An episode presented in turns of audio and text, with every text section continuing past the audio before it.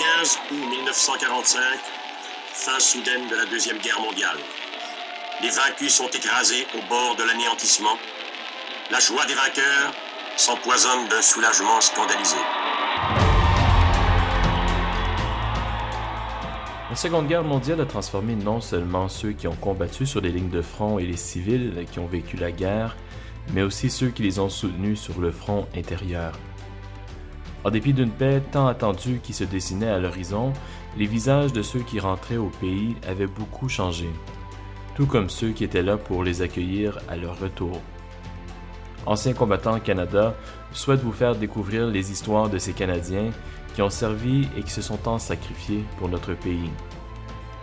Voici alors les visages de la liberté. Joseph Amable Dubé est né à Grande-Rivière au Québec en 1926. Du haut de ses 16 ans, il s'est enrôlé dans la réserve et a rapidement été déployé outre-mer. Il est d'abord envoyé en Afrique du Nord pour combattre les forces allemandes de l'armée de Rommel, et ensuite il a pris part à la campagne d'Italie. Nadia Durand-Lot a grandi dans la région de Montréal. Elle s'est enrôlée dans les forces armées canadiennes comme fantassin à 19 ans en 1990. Dès 1992, elle est déployée en Croatie pour une première mission avec les casques bleus. M. Dubé et Mme Durand-Lot parlent de leur enrôlement et réussissent à faire des parallèles entre leurs expériences militaires et discutent ensemble de l'importance de la commémoration.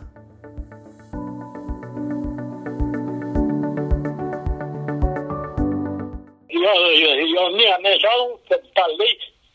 intéressé pour être militaire. Je suis un militaire. Vraiment, comment qu'on était en réserve? On, on les militaires pareil. très bien, monsieur. À partir de la semaine prochaine, vous allez monter à Halifax, vous allez prendre le Queen Elizabeth pour traverser l'Atlantique, ça prend trois jours. Et puis très bien, madame. Ils m'ont conduit jusqu'au port d'Halifax. On n'était pas de ça, on était à peu près une centaine. On était des, petits trains qui appellent, qui appellent. Quand on a embarqué sur le bateau, c'est posé la question. Comment ça prend le temps pour traverser, tu sais, une autre dans la tête, ça prend trois jours. Si vous prenez le, marchand, le, marchandise, le bateau, ça allait prendre trois semaines à un mois pour traverser. Et puis comment ça? Je veux, dans le temps de c'est les sous-marins. Il faut traverser en disant, Quand on la voiture, les sous-marins.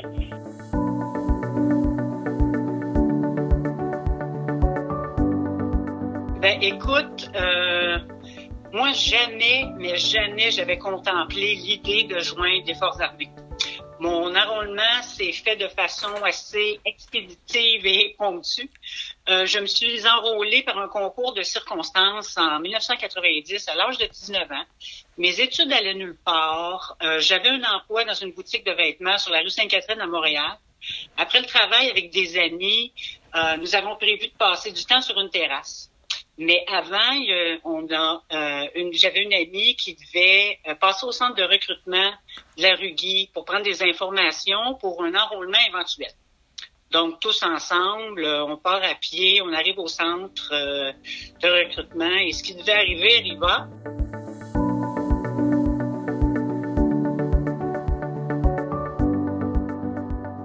Surnommé TQ par ses confrères, Joseph Amable Dubé a débarqué à Londres après son voyage à bord du Queen Elizabeth.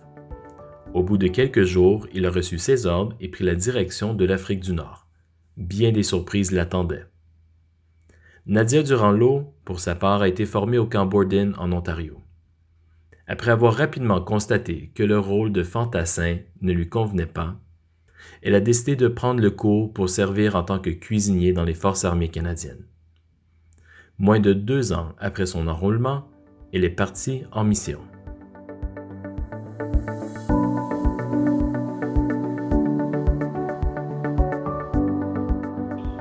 On débarqué à Alger, la colonie française.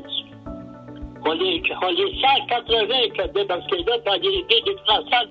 C'est là que j'ai été la surprise de ma vie. J'ai rencontré quelqu'un qui parle le français va partir puis s'en aller par l'Égypte. Ça a pris trois mois de l'Asie jusqu'à l'Égypte pour les déployer tout ça, ces coins-là. C'était pas un cadeau. Pas tout, pas tout. On n'a jamais dit ça, pas quelque chose du autres. Et c'est pas plaisant, moi, ça. Quand la tempête est venue, ça a pris à peu près cinq heures. Quand le dit, on est enterré pour le sol. C'était pas beau, ouais, ça, pas tout. Elle a le choix de crédit des Françaises. On a, on a ça jusqu'en Égypte. C'est la chaleur. Dans nos titres, ça fait 140, 450 degrés pour neige, c'est chaud. On est habillé en kaki à cause de ça. Quand comme ça, les Français, ils disent, bon, c'est bien pas faire, vous changez de linge. Il dit, comment ça? Ben, le, le soir, le, le, le jour, c'est le soir. Le soir, on gèle. Ça tombe quasiment à zéro.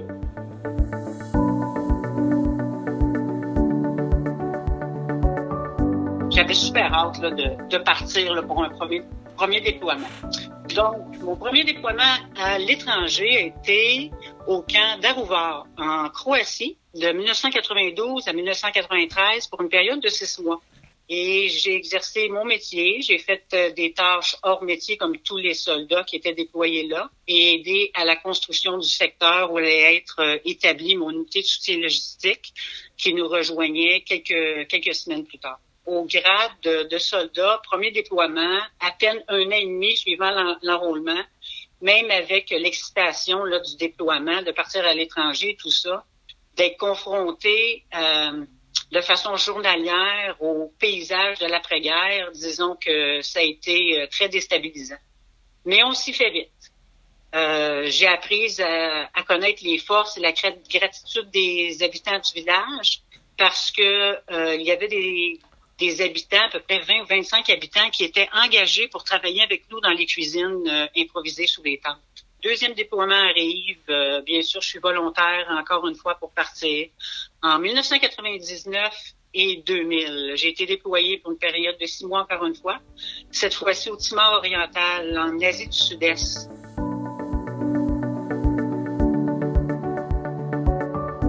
Malgré les conditions de vie difficiles et la perte de camarades lors des batailles, la solidarité entre soldats demeure inébranlable. Même si la nature du service a changé, la confrérie, elle, demeure la même. Monsieur Dubé partage ses moments avec nous. Des cigarettes, des cigarettes, des cigarettes, des mais je changeais ça des. Ben, j'en ai beaucoup de chocolat, je changeais ça de même. À chaque fois je savais quelque chose, des copes de noix, elle me donnait le, le chocolat, je leur donnais que s'il y avait. C'est même que ça marche dans le, le service militaire. On lit toutes les frères dames. On s'aime. On, surveille. On se guide. On fait attention. On consomme l'équipe. Mais c'est pas beau quand on perd un, un frère d'âme. On y pense, monsieur. Beaucoup. Parce qu'on vit ensemble. On lit tous les frères, on s'aime. On s'aime. On, se casse pas. On se parle, on, on a du fun.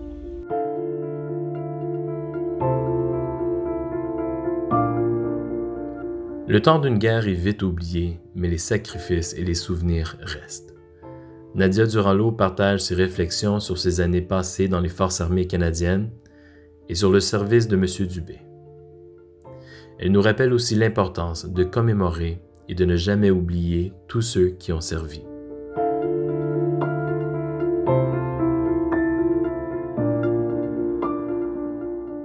J'essayais de, de, de, prendre quelques notes mentales quand j'écoutais euh, quand j'écoutais les, histoires de M. Dubé et puis j'ai vu, écoute, il y a tellement de différences entre les deux générations. Premièrement, là, de prime abord, l'idéologie pour laquelle nos deux générations se sont enrôlées.